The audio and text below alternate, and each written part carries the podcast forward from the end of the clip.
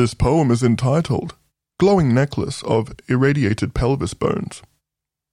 Drinking blood, twerking, limbo and fire, spirits and liquor, we go hard as possible to turn up, don't party all the time.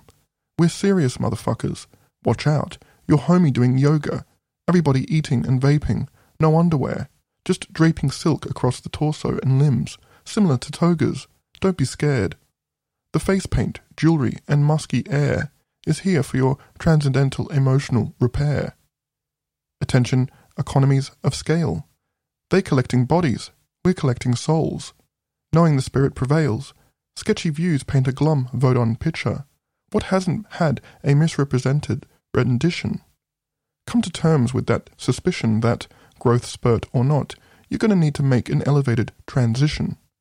Break into multiple parallel dimensions, see other sides, sharpen your analytical perspectives, keep sapio- sapiosexual confidants.